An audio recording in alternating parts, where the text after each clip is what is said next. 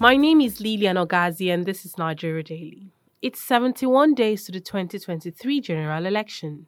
Every Nigerian is getting ready to go to polls to vote for the candidates of their choice. As the election draws near, alongside with the case of insecurity bedeviling the country, one cannot help but wonder what the fate of those in affected areas, especially with exercising their voting rights, come 2023 elections. To kick off the Daily Trust partnership with the Center for Democracy and Development, CDD, we'll be looking at insecurity and the 2023 election in today's episode. In this episode, we will take Katsina and Benue State as our case study.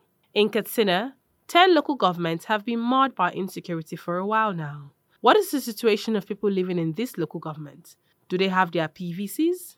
Do they intend to vote come 2023? My colleague in Katsina, Tijani Ibrahim, had a chat with some villagers in some of the affected local government areas. Let's listen to his conversation. Okay, you are in Faskari local government, one of the uh, LGS most affected by insecurity. Uh, what's the situation there? Are you, on your part, are you ready to vote? Do you have your voter's card? Yes, I, I am ready to vote. Okay. Yes. But people are losing, are losing. Uh, most of most of the villages where this insecurity affected, some of them they have uh, they have lost their uh, voter card. Okay. Then they did not uh, renew it Renew, okay. because they don't have interest to vote again. Okay. Like uh, company Milatia, Okay. uh, Mununu, Okay. uh, Narmalamai, and the others. We, we, we cannot say uh, any anyone lost his confidence on this government or to vote again. Okay. But some people are ready to vote, Okay. but some are not yet here. You have your voter's card. Okay. have a, have a voter's card. Due to the, I have know the rights and the duties of the citizens of the country, I will vote. I, I consider this. Okay. That is why I'm voting. But if I consider the situation I am in, in me and the, the members of my community, I will vote again. If I said I will vote due to the issues of insecurity and challenges in my community, hmm. so what will bring me the changes? What will change the situation I am me and the members of the community? Okay. It is only by voting the leaders that are certain they will just do the justice. It is only the way out that will come that will have a peaceful community. But Ari, where you are living is one of the areas affected by insecurity. Were, were you able to register and collect your voter's card? Yes, yes, I am ready to vote. What if your polling unit has been relocated to another place? If they are relocated, I go there and vote. Which, wh- I cast wherever. my vote. I decide maybe through vote. Maybe I choose a person that will be a good leader that will be avoid this kind of insecurity. Okay, you mean through election you will be able Yeah, to. through election, yes, through election, but it's only through election. Those are some residents from Batsana local government, Batsari, and Faskari local government area in Katsina State. For these sets, they are still living in their villages, though marred by insecurity. To some, voting is far fetched due to the level of insecurity, and the others, they really want to vote to solve the insecurity. How about those who are living in IDP camps, far from home? Do they stand a chance of voting come 2023? Iba Jacob, camp chairman of Agagbe IDP camp in Gwer West local government area of Benue State, tells us. We did a registration here. The advisor local government chieftains have brought Danek here to come and register for us here. Okay. Uh, like I'm, I'm speaking to you now, there is a car that is parked here now. They, they are moving people here to Naka to go and collect their PVC, Oh. which is sponsored by the advisor local government chieftains, Barasa Canada Chabo. Okay. You have you registered that's- and are you not, are you not going to collect? Yeah, we I registered. Okay. Um, I'm also going with the team anyway. Are you going to vote come 2023 despite the insecurity and everything that's happening? Well, the the INEC they came on the camp here. They came and did their survey, so we don't know what what they are going to do. But uh, most of the places are captured by the herdsmen, so we don't know what is going on. But um, I don't know their plans. I don't know whether they are bringing their their, their, their ballot box on the camp or they are taking it. So we don't know yet. But uh, we are hoping that there will be a place for us to vote. And if they if they create a place for you to vote, will you go and vote?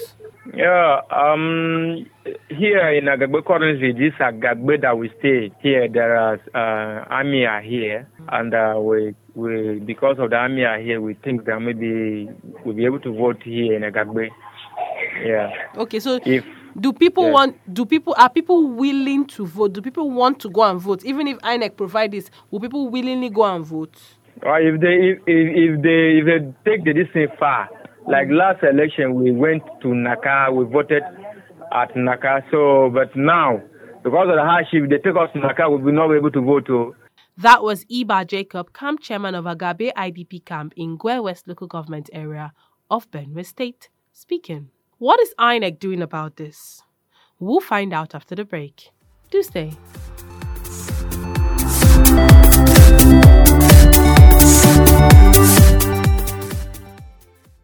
You are welcome back. This is Nigeria Daily coming to you from Daily Trust Online. In this episode, we're looking at insecurity and how it will affect the 2023 general elections. Remember that this episode is in partnership with the Center for Democracy and Development, CDD. Before we went on break, we had a chat with some people in areas marred by insecurity, and they explained their fears towards the 2023 elections and how this will affect their voting rights. We also heard from the IDP in Benue, who told us how they got their PVCs and their intention towards 2023 general elections. What is the Independent National Electoral Commission doing to see that voters in IDP camps and areas facing insecurity can vote come election day? Let's listen to INEC. Uh, my name is Zainab Aminu Abubakar, Assistant Chief Information Officer, INEC. The Commission is trying all its cool to see that election take place in the IDP camps, just like what we did in 2019 general elections.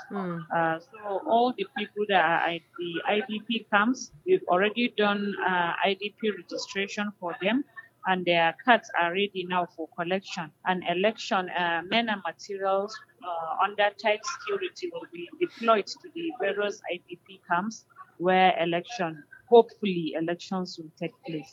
Okay, so how about in places where they are not in IDP camps, but the areas are not safe enough for even people, like somewhere in Katsina, Basari, Faskari? We spoke to some people there and they are interested in voting, but they are worried about their safety. Would voting get to that point for them? Uh, the commission has been having series of uh, like meeting with interagency consultative committee. That's the committee that are saddled with the responsibility of providing security during elections. Similar one has taken place here in Abuja between the chairman of the commission and national security advisor to the president, who is the co-chair of the committee. And also in the various states, also the meeting is taking place between the resident electoral commissioner and commissioner of police in the state, while at the local government is between the electoral officer and the DPO. And the security agents have assured the commission that they will give the necessary security needed uh, to make sure that election take place. So they promise us that the elect and the security is going to improve. Uh, so for now, people should be rest assured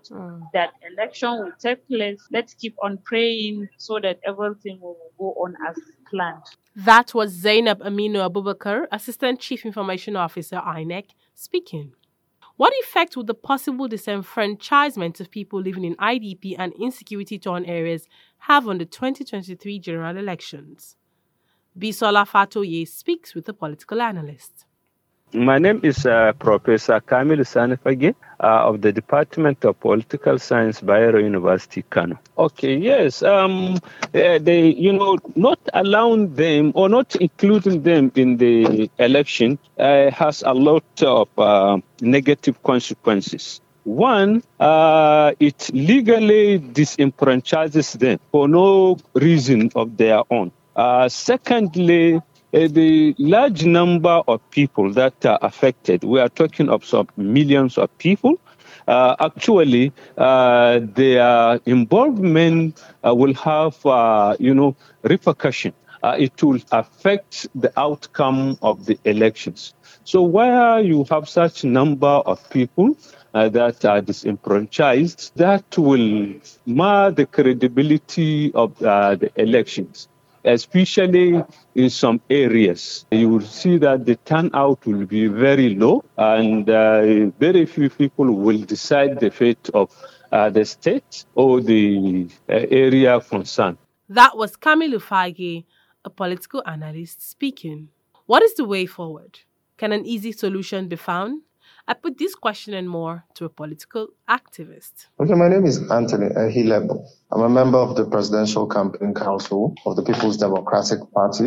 I am also a political activist. A lot of this dwells um, or stops at the table of the commander in chief. Um, if he has assigned a national security ad- advisor to take these things uh, into consideration and, and understand that you cannot allow people to suffer a double jeopardy. They're already out of their homes. They live from hand to mouth and then to, to deprive them of this very fundamental right uh, would be akin to double jeopardy or double debts. But that being said, um, what can we do, mm. or I as a political activist, um, I think I think the whole idea and, and, what we push at the presidential campaign level is that we have uh, empowered people who are grassroots politicians. Um, it's interesting that someone who has done a lot of work uh, within the IDP space, mm. uh, within the space of um, Borno and Maiduguri, uh, Manasseh Allen, I'm mm. sure he's not a stranger to most people, mm. Has taken up the gauntlet to run for I think a House of Rep uh, seat in in in Borno and far in these regions that have been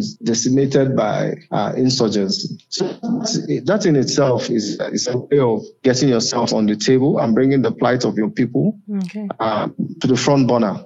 Uh, and once this, this begins to happen, you'll find that people have a voice. And then there's also the, the responsibility, like you guys have taken on the responsibility of the fourth realm of a state, which is the media, okay. to keep these conversations um, at the front burner. I, I think INEC voter education and uh, whatnot department needs to step up its game okay. and begin to enlighten the people because nemo dat quod non habet. You can't give what you don't have. Mm. So if you expect people to be conscious of the impact of making uh, exercising their right to franchise. It's a very important right. It is, it is even so important that it determines life and death. Now that we have such a short span, what is that you've spoken about um, them coming out for offices and airing the, the view of their people, the role of INEC. And now, what can we do within this short span to quickly make sure that these people feel safe enough to vote come 20, come um, February 2023? So, so I think the first thing that we must um, um, recognize, um, I think you referred majorly to the Northeast right now, and you mentioned somewhere in the Northwest, Katsina. Mm-hmm. Um, but I, I'll have you know that it's not a it's not a one a one region or two region problem. It's yes. a six region. It would almost sound as if there's there's a there's an intentional plan to disenfranchise a mass number of Nigeria. Those of us politicians, okay. you know, we, we make up a critical number. Um, at some point, we must we must all come out with one voice and say that we need these people to be able to vote. Okay. We need them to be able to exercise their franchise. Okay. Uh, and of course, INEC, we have to hold the hold the pedal to INEC's feet uh, and say, INEC, you need to tell us how many people have collected PVCs from where, where, where, and what are you doing to provide election? And of course, I know that um, at the level of deployment for uh, election and operations. Okay. INEC sort of has an interface with um, the, the context of the Nigerian military or the, the, the, Nigerian security architecture, immigration, customs. Customs plays a big role. Immigration plays a big role. Mm. The DSS, you have intelligence gathering, you have the Nigerian police force, and the army as a last resort. So I think the collaboration of all these partners mm. and making sure that people are able to exercise their fundamental rights. That was Anthony Ehilebo, a political activist Election is an opportunity for Nigerians to pick who they desire and want to take the mantle of leadership in the country. Therefore, everyone deserves the right to vote and be voted for. God bless Nigeria. And that wraps up the show for today. Thank you so much for listening. This episode is in partnership with the Center for Democracy and Development, CDD. To everyone whose voices we heard on the show, we say a big thank you. Nigeria Daily is a Daily Trust production, and you can download this and other episodes on dailytrust.com, buzzsprouts.com, Google Podcasts, Apple Podcasts, Spotify, and TuneIn Radio by simply searching for Nigeria Daily. You can also listen on NAS FM 89.9 in Yola, Unity FM 93.3 in Jos, Badeggi Radio 90.1 in Minna, and Sawaba FM 104.9 in Hadejia. Now, if you intend to sponsor an episode of Nigeria Daily, or if you have questions or comments, Call us or send us a message via WhatsApp on 0913 893 3390. Or you can reach us via social media handles on Instagram and Twitter at daily underscore trust and on Facebook at Daily Trust. My name is Lilian Ogazi. Thank you for listening and bye for now.